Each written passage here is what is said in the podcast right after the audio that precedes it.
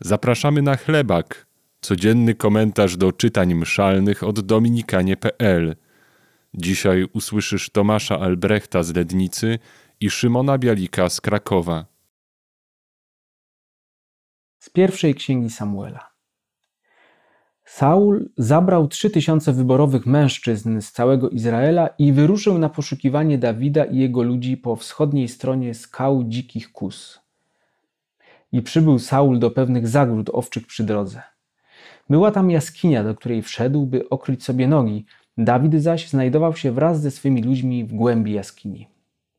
Ludzie Dawida rzekli do niego: Właśnie to jest dzień, o którym powiedział ci Pan. Oto ja wydaję w twe ręce twojego wroga, abyś z nim uczynił, co ci się wyda słuszne. Dawid powstał i odciął pokryjomu połę płaszcza Saula. Potem jednak zadrżało serce Dawida z powodu odcięcia poły należącej do Saula. Odezwał się też do swych ludzi. Niech mnie broni Pan przed dokonaniem takiego czynu przeciw mojemu Panu i pomazańcowi pańskiemu, bym miał podnieść rękę na niego, bo jest pomazańcem pańskim. Tak Dawid skarcił swych ludzi i nie pozwolił im rzucić się na Saula. Tymczasem Saul wstał, wyszedł z jaskini i udał się w drogę.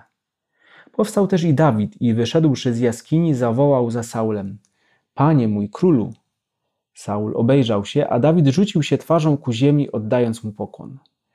Dawid odezwał się do Saula: Dlaczego dajesz posłuch ludzkim plotkom, głoszącym, że Dawid szuka twej zguby?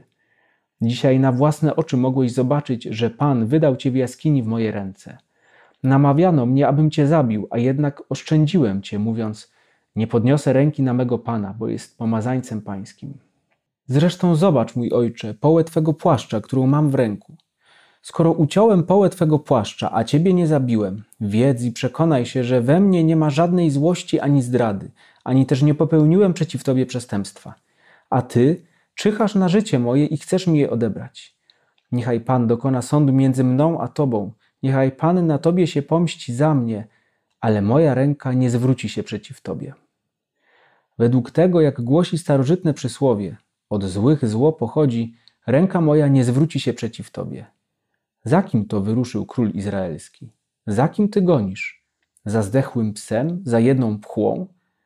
Pan więc niech będzie rozjemcą, niech rozsądzi między mną i Tobą, niech wejrzy i poprowadzi moją sprawę, niech obroni mnie przed Twoją ręką. Kiedy Dawid przestał tak mówić do Saula, Saul zawołał: Czy to Twój głos, synu mój Dawidzie? I zaczął Saul głośno płakać.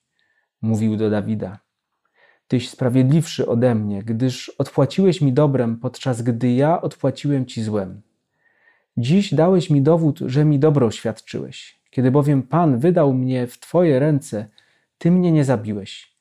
Przecież jeżeli kto spotka swego wroga, czy pozwoli na to, by spokojnie dalej szedł drogą, niech Cię Pan nagrodzi szczęściem za to, coś mi dziś uczynił. Teraz już wiem, że na pewno będziesz królem i że w Twojej ręce utrwali się królowanie nad Izraelem. Dawid odezwał się też do swoich ludzi. Niech mnie broni Pan przed dokonaniem takiego czynu przeciw mojemu Panu i pomazańcowi pańskiemu, by miał podnieść rękę na niego, bo jest pomazańcem pańskim. Tak Dawid skarcił swych ludzi i nie pozwolił im rzucić się na Saula.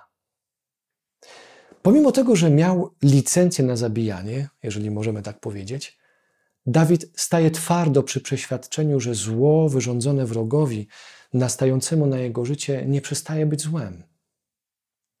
Taka postawa może wydawać się ogromną naiwnością, bo jak wierzyć komuś, kto już nieraz złamał dane słowo i obiecywał pojednanie?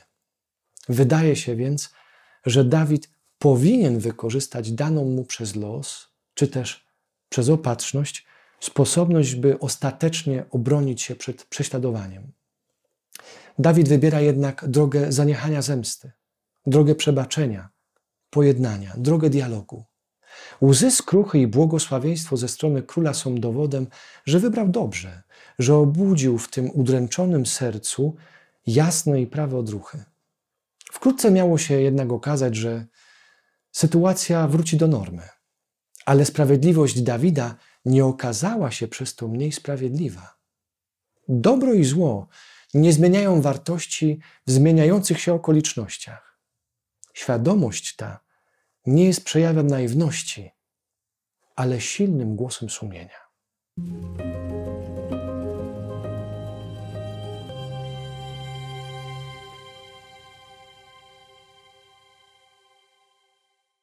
Z Ewangelii według świętego Marka. Jezus wyszedł na górę i przywołał do siebie tych, których sam chciał, a oni przyszli do niego. I ustanowił dwunastu, aby mu towarzyszyli, by mógł wysyłać ich na głoszenie nauki i by mieli władzę wypędzać złe duchy. Ustanowił więc dwunastu: Szymona, któremu nadał imię Piotr, dalej Jakuba, syna Zebedeusza, i Jana, brata Jakuba, którym nadał przydomek Boanerges, to znaczy synowie gromu. Dalej Andrzeja, Filipa, Bartłomieja, Mateusza, Tomasza, Jakuba, syna Alfeusza, Tadeusza, Szymona Gorliwego i Judasza Iskariotę, który właśnie go wydał. Gdy patrzę dziś na Jezusa, który razem z uczniami, którzy stają się apostołami, jest na górze, uderza mnie jego władczość. To on wybiera tych, których powołuje, on ich przywołuje, oni przychodzą i on wysyła ich z misją, w której mają robić to, co chce, aby robili, aby go naśladowali. Mm, ta jego, można powiedzieć, ingerencja w ich życie jest naprawdę głęboka, nadaje im przydomki, a co więcej, nawet zmienia ich imiona, zmienia ich tożsamość. Coś niesamowitego. I nie ma w tym wszystkim żadnej przypadkowości, i nieprzypadkowo w tej grupie znalazł się również Judasz, bo on tak samo jak każdy z pozostałych był powołany i był chciany.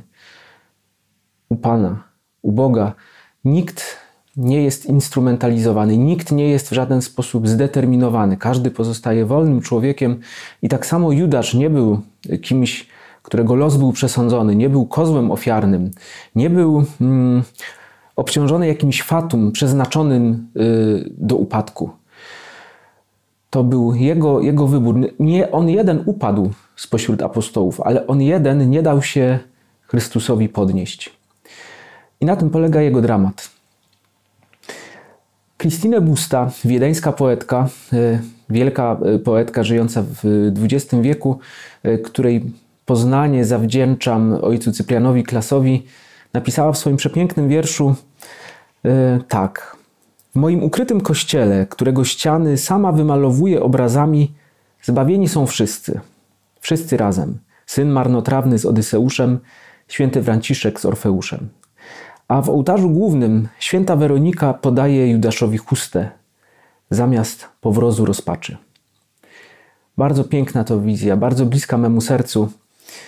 Tylko pytanie, czy Judasz przyjąłby od niej tę chustę, skoro nie przyjął tego spojrzenia, skoro nie przyjął tej wyciągniętej do niego ręki Chrystusa. Dzięki Twojemu wsparciu możemy robić to, co robimy, coraz lepiej